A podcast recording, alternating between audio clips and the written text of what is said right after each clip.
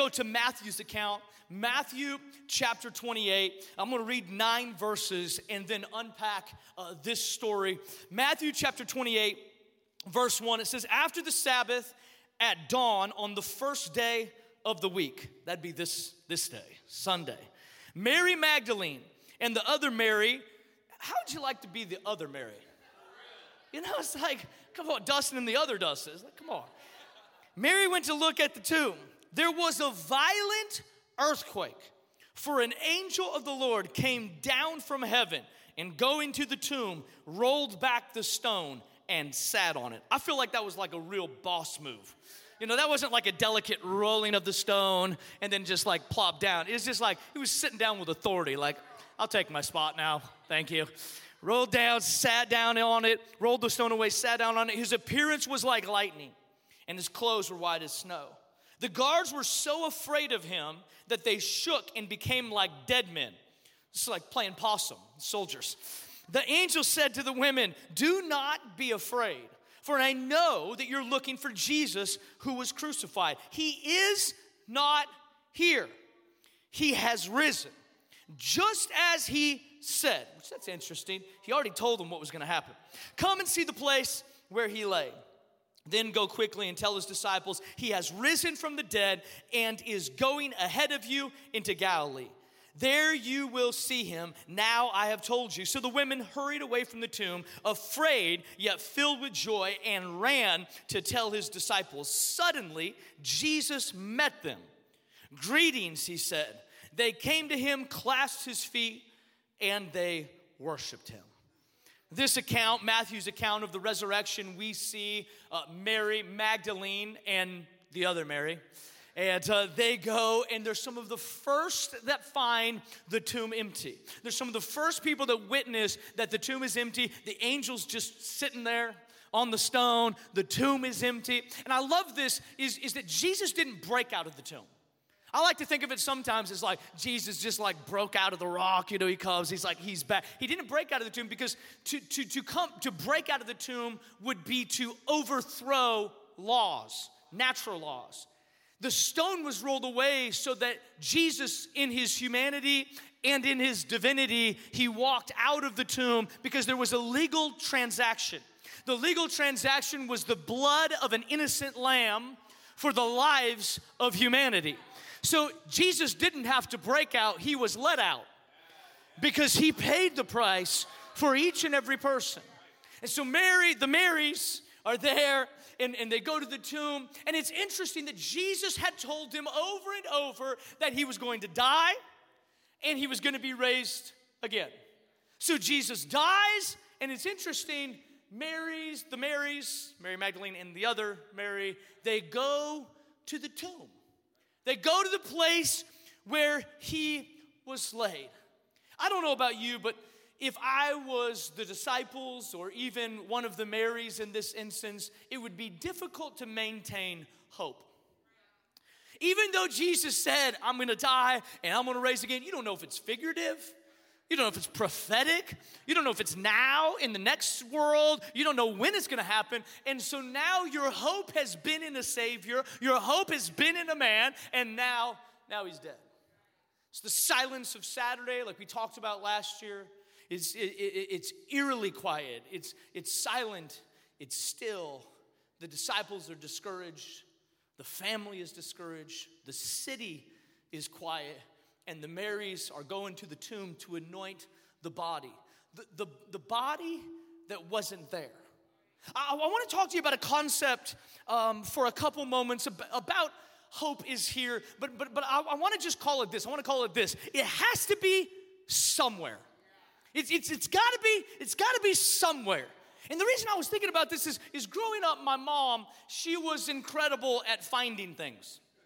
I was notorious for losing things, she was incredible at finding things. And this was her famous phrase, which did not bring any comfort to any of the people that had lost something, is we would say, Mom, I can't find my baseball jersey. And she would say, It has to be somewhere. I'm like, well, thank you for that. Where is this somewhere you speak of? I would love to find the somewhere so I could find my baseball jersey. But she would all she would be notorious for always saying, it has to be somewhere. My dad would get frustrated.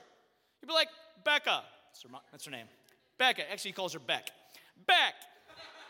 You know, like, where is it? She's like, it's gotta be somewhere. We know. It's got to be somewhere. That, that's obvious, but where? And I, I really believe this. I, I believe that my mom's ability to find things was somehow connected to her belief that it could be found. I, I, think that her ability to find lost items for me, for my dad, for any of my siblings, I think that it was it was somehow connected to the inward belief and she and, and, and her being convinced that it could be found. Even in the statement, it has to be somewhere, is a declaration that it's not actually lost, it's just lost to me.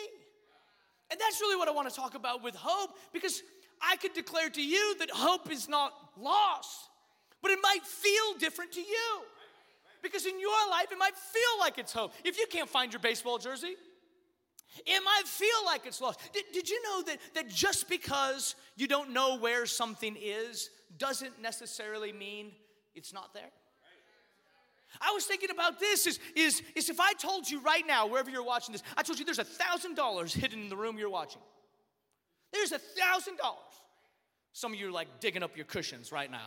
It's like, did they plant something in the La-Z-Boy? No, that's just your Cheetos from last night, packing on the quarantine 15. You know, sorry. But no, people, people, people would freak out if they knew that it was hidden somewhere. It was hidden somewhere there.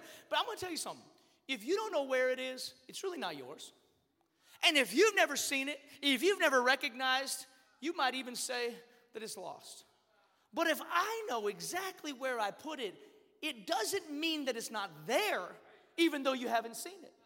It doesn't mean that it's not, it doesn't actually exist just because you haven't recognized it. In fact, it's there. I know right where I put it, right between the cushions, third cushion over, right between the crack, right in there with the Ritz cracker crumbs. It's there. Thousand bucks. It's, it, it, it's there. You know what I feel like for people with hope is that they think if they haven't seen it, if they haven't recognized it, that it must be lost.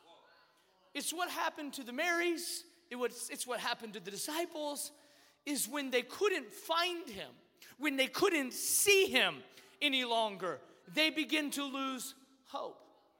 And I felt like as I was praying this week and, and we were preparing and we were praying for you as you watch this, I felt that some of you, even in your homes or in your life right now, maybe with your jobs, you have been lacking hope. Or for some of you, you've even felt like, like there's, there's no hope there. Maybe you've even said these words I think that I've lost hope. I think that I've lost hope. Did you know that even if it's lost to you, it doesn't mean that it doesn't exist? It has to, can I just say it this way? It has to be somewhere. It, it, it, ha, it has to be. So we got to find out where it is. It has, hope isn't gone. Hope isn't dead. It's the reason that we're celebrating today. It's the resurrection of Jesus. Hope is not dead. It, it, it might just be lost, it might just be misplaced, it could just be unrecognized. Just because you don't see it doesn't mean it's lost. Just because I can't see it, just because it's not actualized right now, it doesn't mean that it's lost.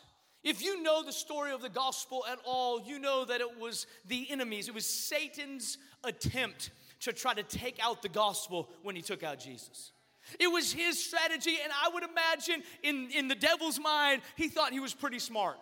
He thought, here is Jesus, the Savior of the world. If I can kill him, then I can ruin him, then I can uh, absolutely make this gospel, this Savior, obsolete this Messiah that they talk about. If I can get to him and I can kill him, I can end it. It must have been what the enemy was thinking because the enemy did everything to kill him.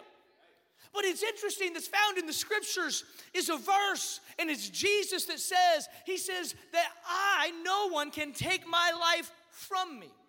On the contrary, I lay it down. Check this out. Check how, check how God works Satan over. He said, I'm going to make you think that you killed him. But you can't kill the Savior of the world.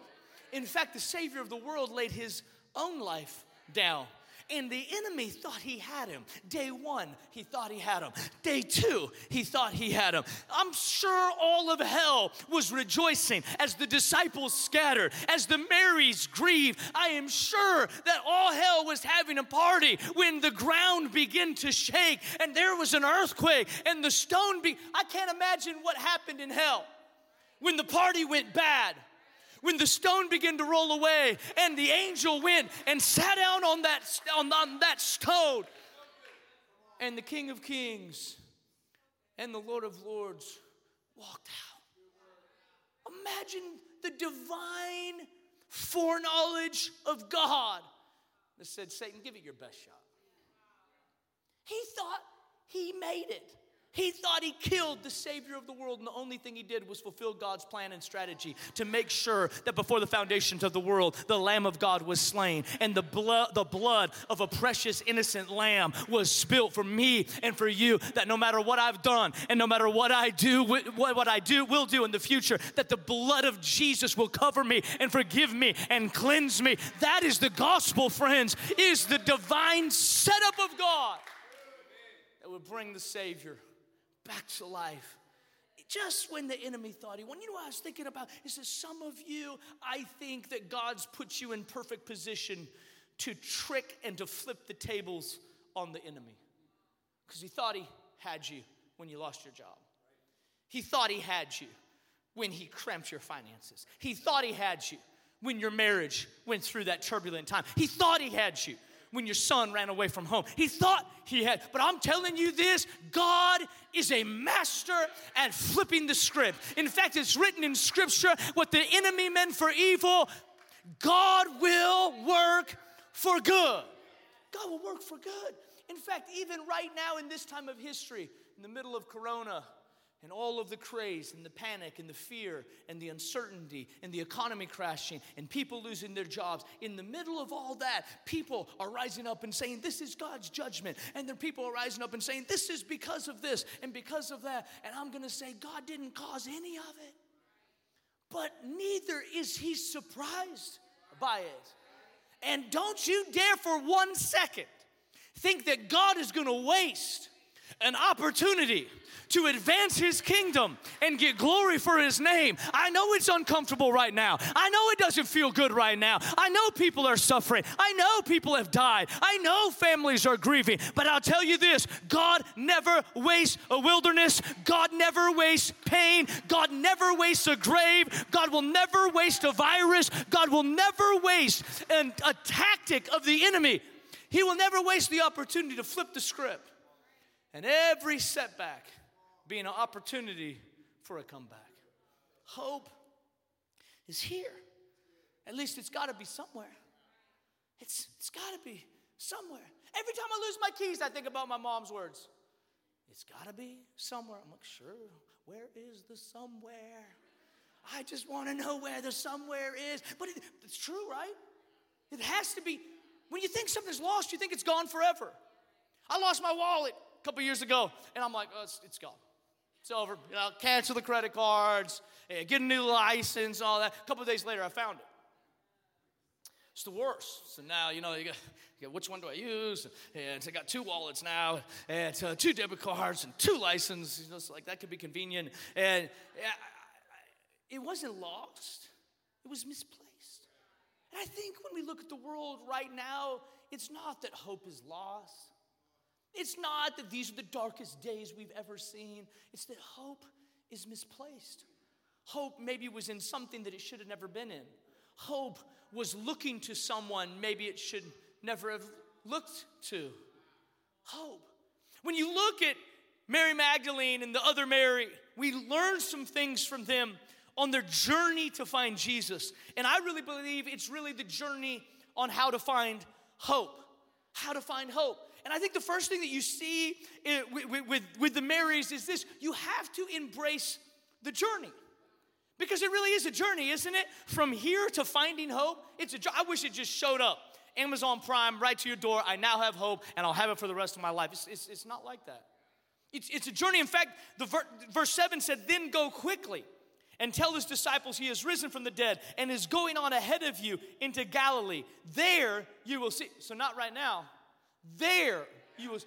So they had a journey. Now they had to believe the word that was given to them, and they said, I gotta go, I gotta go to where he's going. I got, I gotta, I gotta go to where he's heading. I gotta see up ahead. And I said, God, I'm gonna get to where you are. There is a journey from here to there.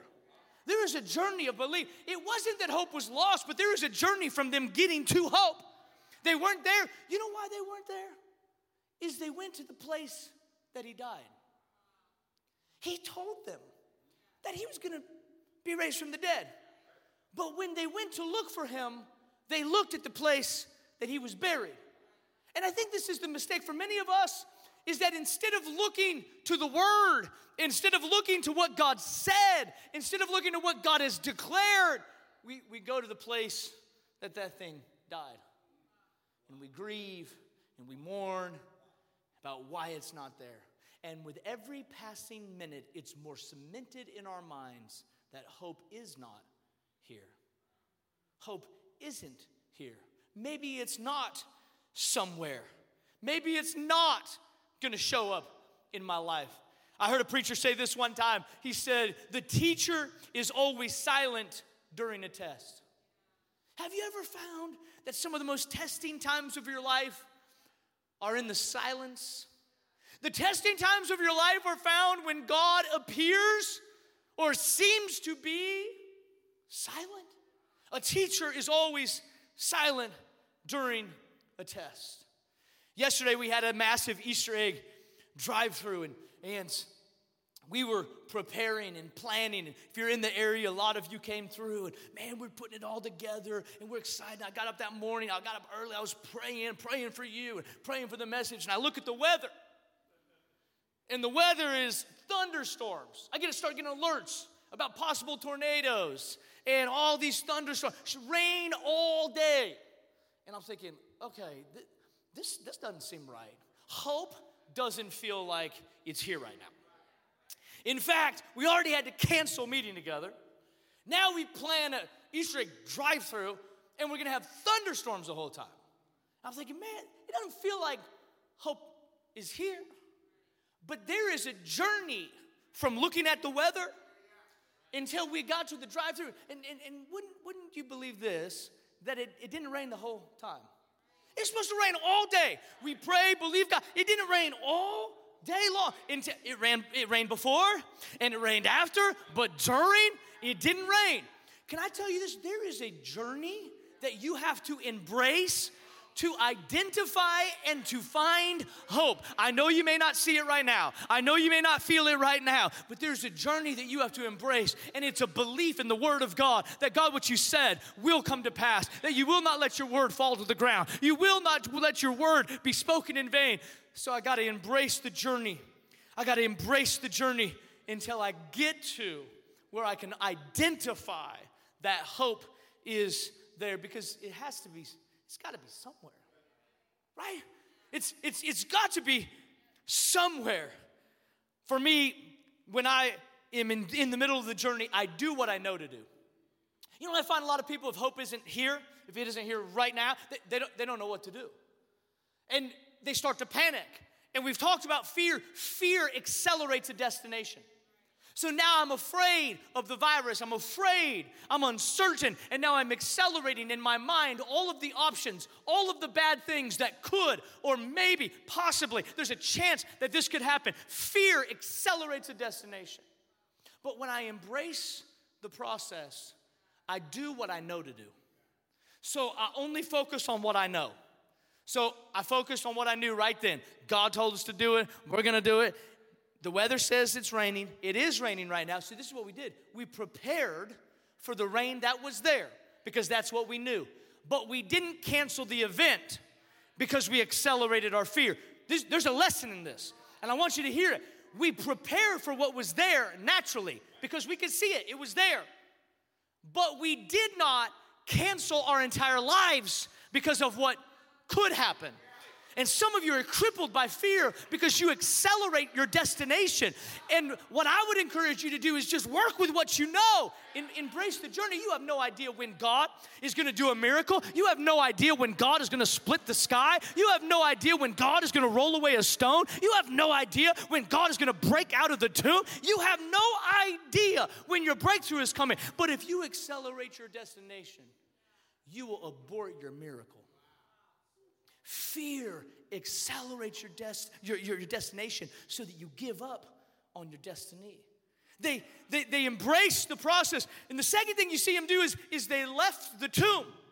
Verse 8 says this So the women hurried away from the tomb because they found out Jesus wasn't there anymore. They went to find hope, he wasn't there. The angel shows up, tells them, No, he's not here. Another scripture says, Why do you look for the living among the dead?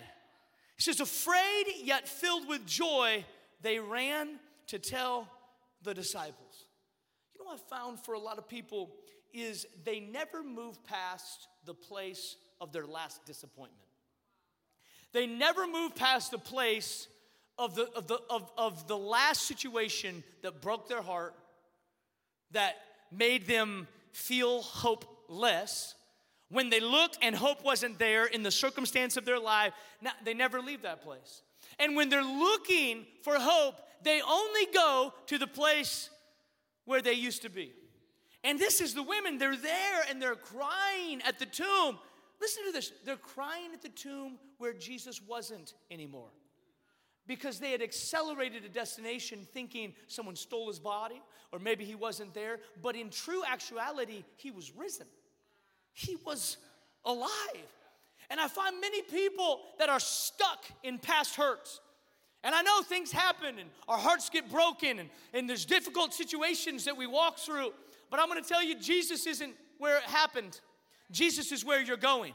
And if you keep on going to the tomb of yesterday, you will never find the encounter with God that you're looking for because God's already moving into tomorrow. He's already moving into your future. God has a good plan. God has a good future. God is not intimidated by the mistakes of yesterday. God is not threatened by the heartbreak of last year. God is living in your present and He's prophesying to your future.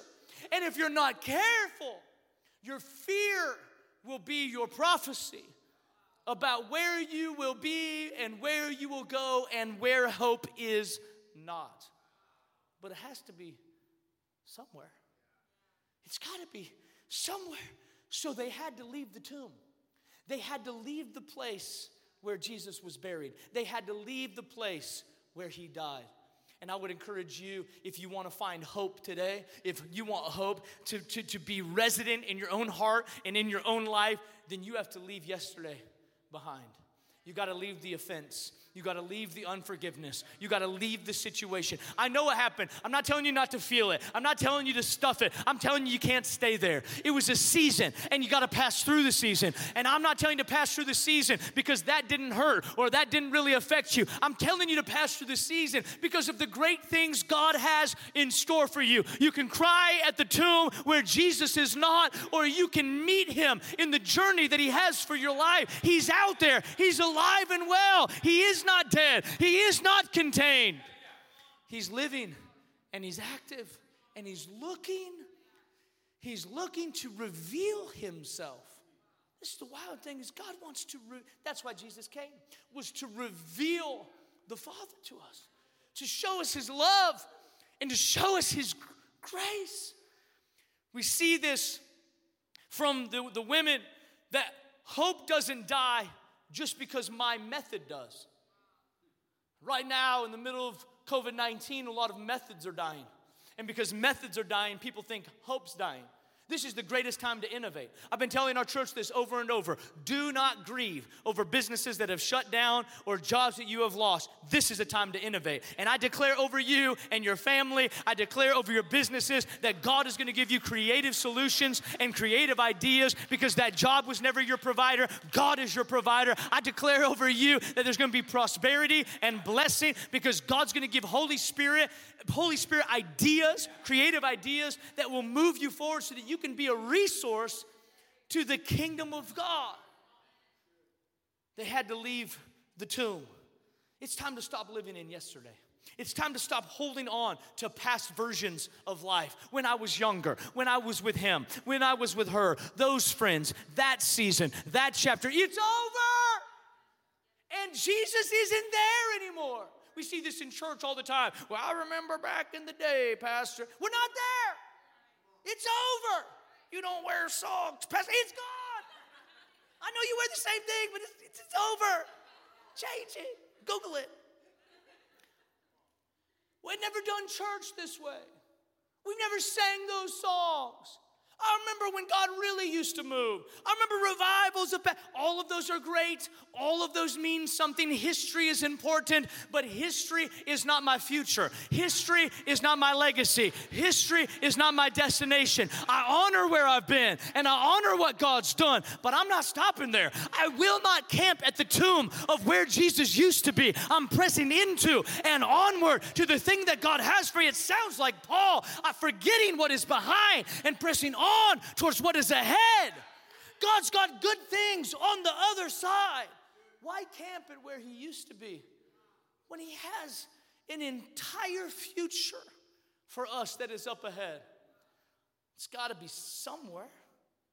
I mean, it's got to be somewhere. The, the next thing that you see is verse 9 says, Suddenly Jesus met them. They've been, they left the tomb and Jesus met them. Greetings, he said. They came to his, clasped his feet, and they worshiped him. This is the last key in how to find hope now is they worshiped him. I got, I got to embrace the process, the journey. I, I, I, have, I have to give myself to, to, to leaving yesterday, leaving the tomb. But then I got to worship him. An encounter with hope will always result in worship. When you encounter hope, because hope honestly is not found in us or found in the safety of a job or a relationship. Hope is found in Him.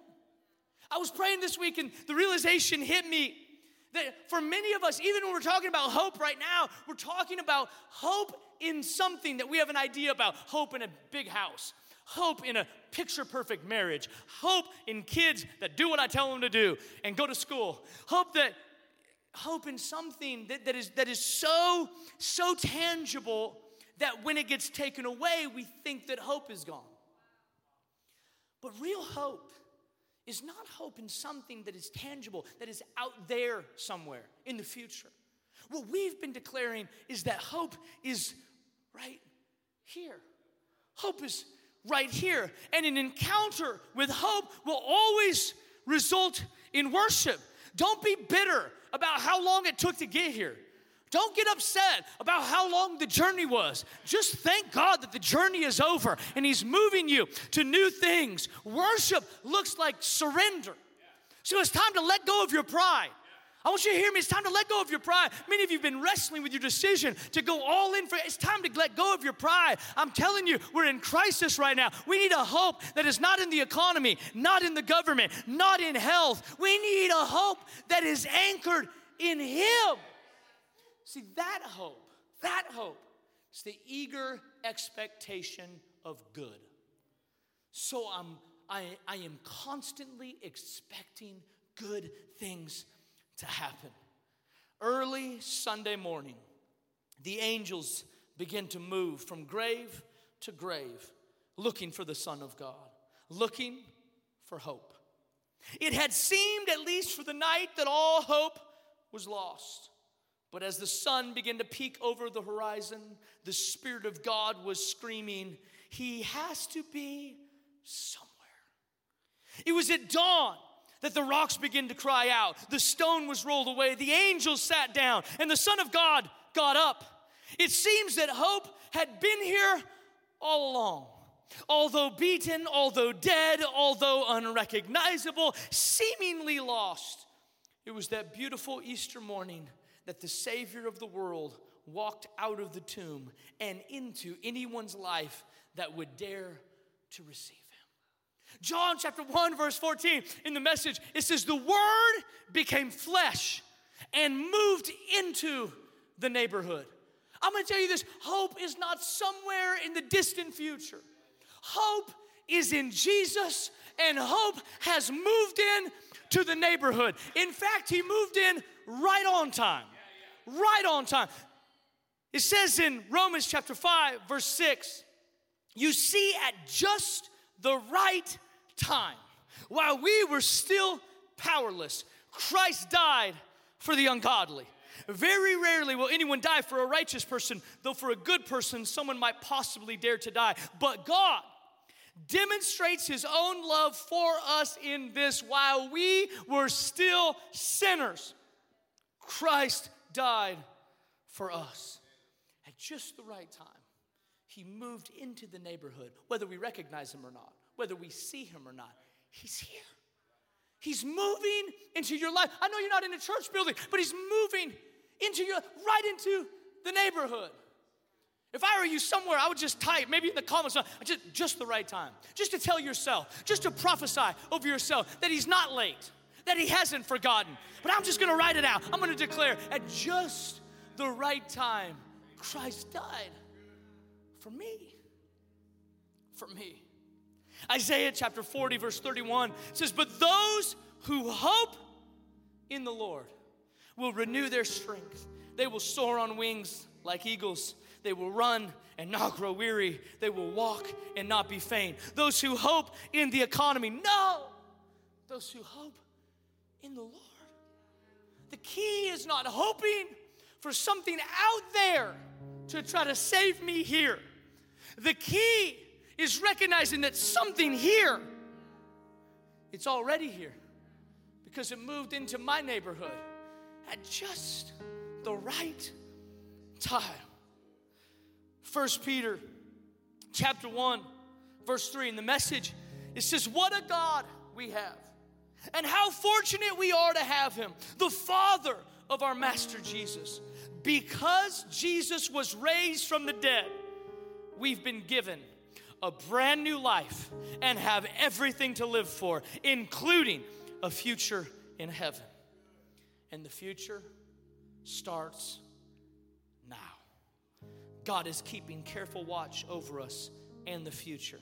The day is coming when you'll have it all life healed and whole. It's got to be somewhere. It's got to be somewhere. Why live Why live in the pain of yesterday when it's out there? Why weep at the tomb, the, at the tomb of your past life, it's not there.